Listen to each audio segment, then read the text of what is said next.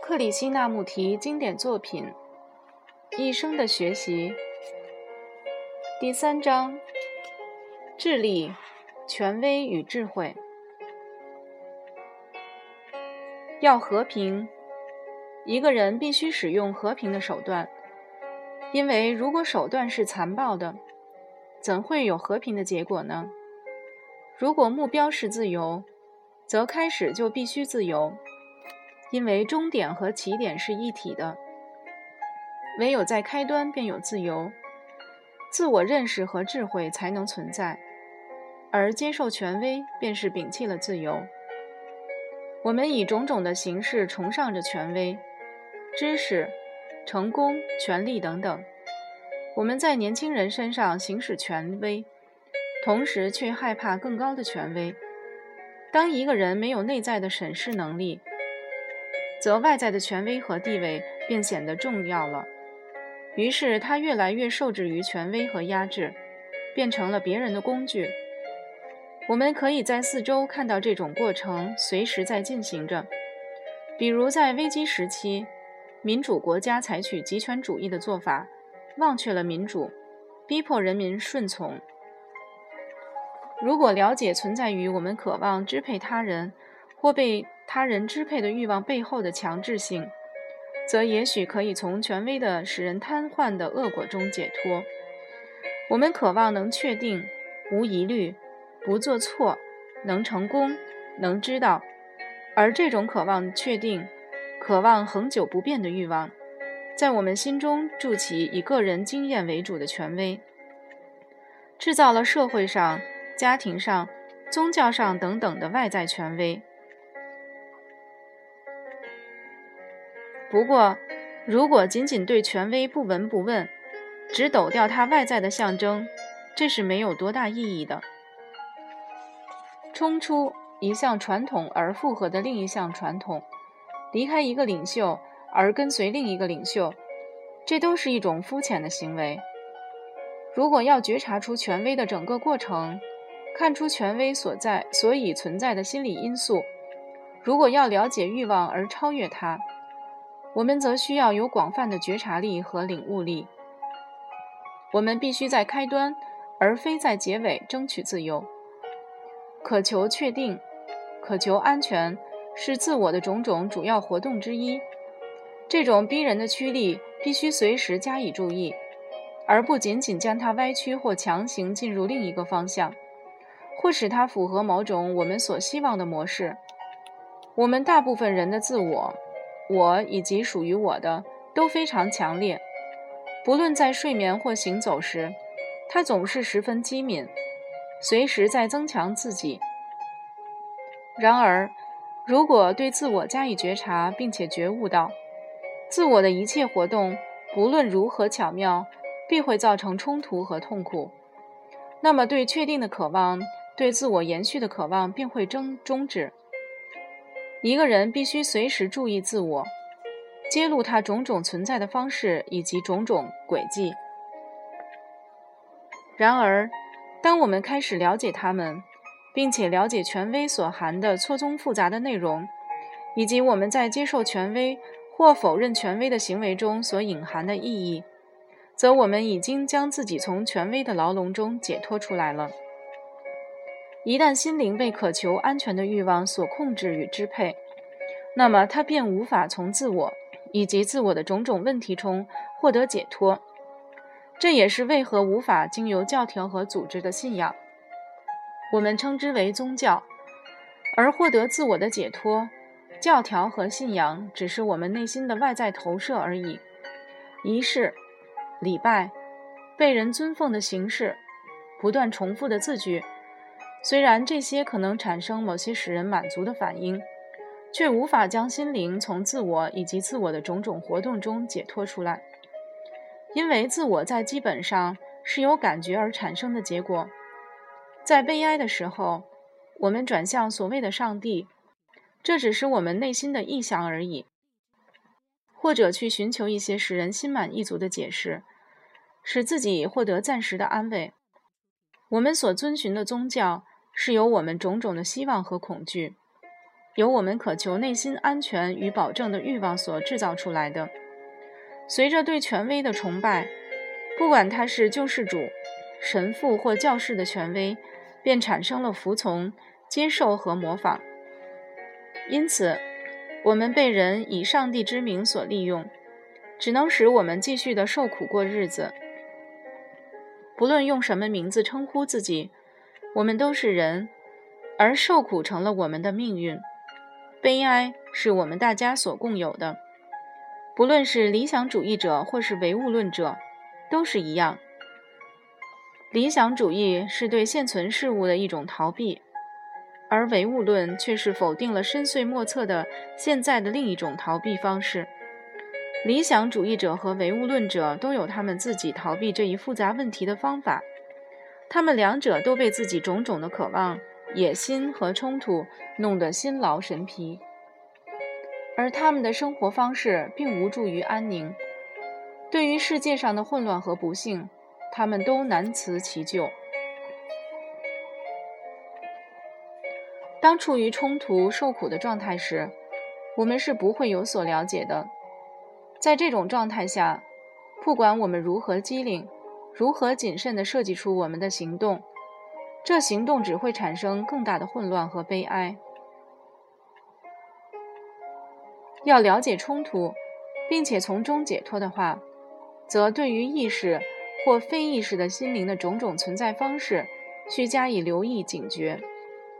任何理想主义、任何制度或任何的模式，都无法帮助我们解开深奥的心灵作用。相反的，任何公式或结论都会阻碍我们对心灵作用的挖掘。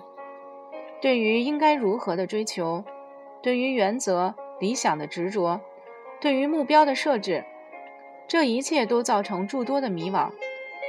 如果我们要认识自己，则必须自动自发。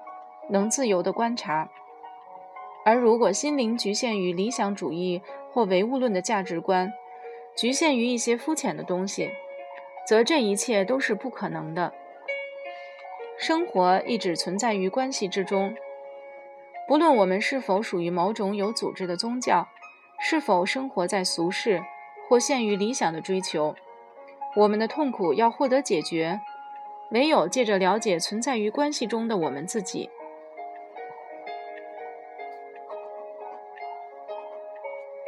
唯有认识自我，才可以为人带来宁静与快乐。因为自我认识是智慧与人人格完整的开端。智慧并非是指从事于表面上的适应，不是心智的培养或知识的获取，而是对生活方式的了解能力，对正确价值的知觉力。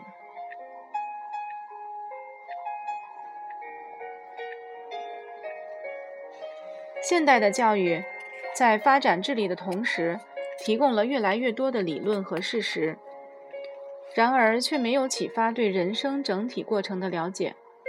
我们成了具有高度智力的人，我们发展了狡诈的心智，现身于种种解释之中。智力可以借着种种学说和解释来满足，而智慧却不却不行。而为了了解生活的整体过程，心智与情感必须在行动中完整一致，智慧与爱是不可分的。对于大部分人来说，要完成这项内心的革命是非常困难的。我们知道如何冥想，如何弹琴，如何写作，然而对于冥想者、弹琴者、写作者的本身却一无所知。我们缺乏创造力，因为我们以知识、见闻和傲慢填满了我们整个的内心。我们满肚子都是别人思考过的或说过的话。然而，重要的是亲身的体验，并非那体验的方式。要表现，必得先有爱。因此，显而易见的，仅仅培育智力，即发展能力或知识。并不能产生智慧，智力和智慧有所区别。智力是思想脱离情感而独自发生作用，而智慧则是感情和理智合一的能力。除非我们以智慧面对生活，而非仅以智力或感情来处理它，否则世界上任何的政治制度或教育制度都无法解救脱离混乱和毁灭的困境。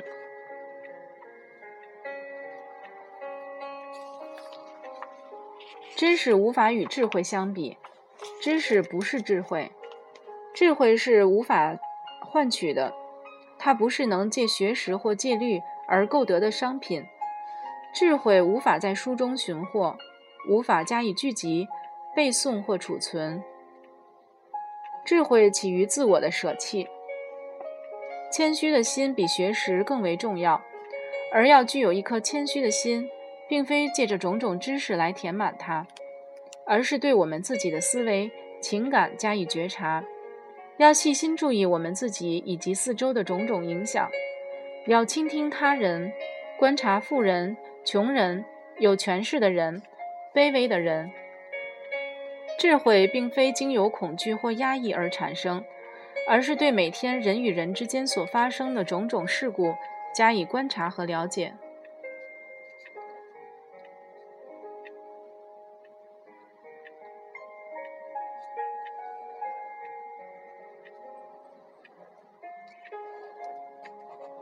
在我们追求知识、贪得无厌的欲望中，我们失去了爱，我们磨损了对美的感受，以及对残酷事物的敏感性。我们变得越来越有所专长，也越来越破碎不完整。知识无法取代智慧，无论有多少的解释，聚集了多少的知识，都无法使人从痛苦中解脱出来。知识是必须的。科学也有它的地位，然而，如果心灵被知识所窒息，如果借着解释而将痛苦的原因敷衍过去，则生活便是虚度而无意义。我们大部分人不正是如此吗？教育使我们日趋肤浅，它并未帮我们揭露生命的深邃底层。我们的生活日益空洞而不和谐。见闻。知识虽然一直增加，然而由其本质看来，它却不是无限的。智慧是无限的，它包括了知识和行动的方式。我们抓住一根树枝，以为它就是整棵树。经由部分的知识，我们无法体会整体的喜悦。智力永远无法构成整体，因为它只是一个片段，只是一部分。我们将智力和情感分开，发展了智力，却残害了情感。我们像是一件三条腿的东西，有一条比其他两条长，因此我们失去了平衡。我们被训练成图具智力的人，我们的教育培养智力，使其锐利、狡诈、贪得无厌，因此智力在我们的生活中占了最重要的地位。智慧远比智力重要，因为智慧是理智与爱的结合。然而，唯有认识自我，对自己的整体过程有深入的了解，智慧才会产生。不论年轻人或老年人，重要的是充分而圆满的生活。因此，主要的问题是在培育那使人完整一致的智慧。过分强调我们整个结构的整任何一部分。会造成一种残缺不全的，也就是歪曲的生活观，而这项歪曲便制造出我们大部分人的问题。我们整个人格任何一部分的残缺发展，必然为我们自己和社会带来不幸。因此，以一种完整的生活观来面对我们的人生问题非常重要。做一个完整的人。要了解自己潜藏的以及表面意识的整个过程。如果我们过分强调智力，上述的了解即不可能。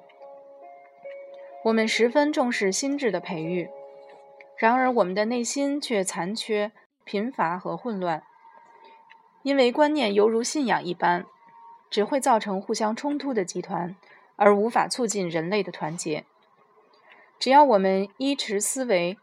把它当作是使人圆满完整的一种方法，那么分裂的现象便可难免。而要了解思维的分裂作用，便要对自我的种种存在方式，对自己欲望的种种存在方式加以觉察，必须觉察到我们集体的和私人的行为，以及它的种种反应。唯有当一个人充分地觉察到自我的种种活动，觉察到互相矛盾的欲望、追求、希望和恐惧，才有可能超越自我。唯有爱和正确的思考，才会产生真正的革命，我们内心的革命。然而，我们如何才能具有爱？这并非是将爱作为理想而加以追求，而是在仇恨、贪婪造成对立的原因结束时，一个献身于剥削、贪婪、猜忌的人是永远无法爱的。没有爱和正确的思考，迫害和残酷的行为将有增无减。人与人互相对立的问题要获得解决，并非借着对和平这一理想的追求，而是借着对战争原因的了解。这原因存在于我们面对生活和其他人类的态度中。这项了解唯有经由正确的教育才能获至。如果没有内心的改变，没有善意。没有经由自我觉悟而得来的内在改造，人类将无法获得和平与幸福。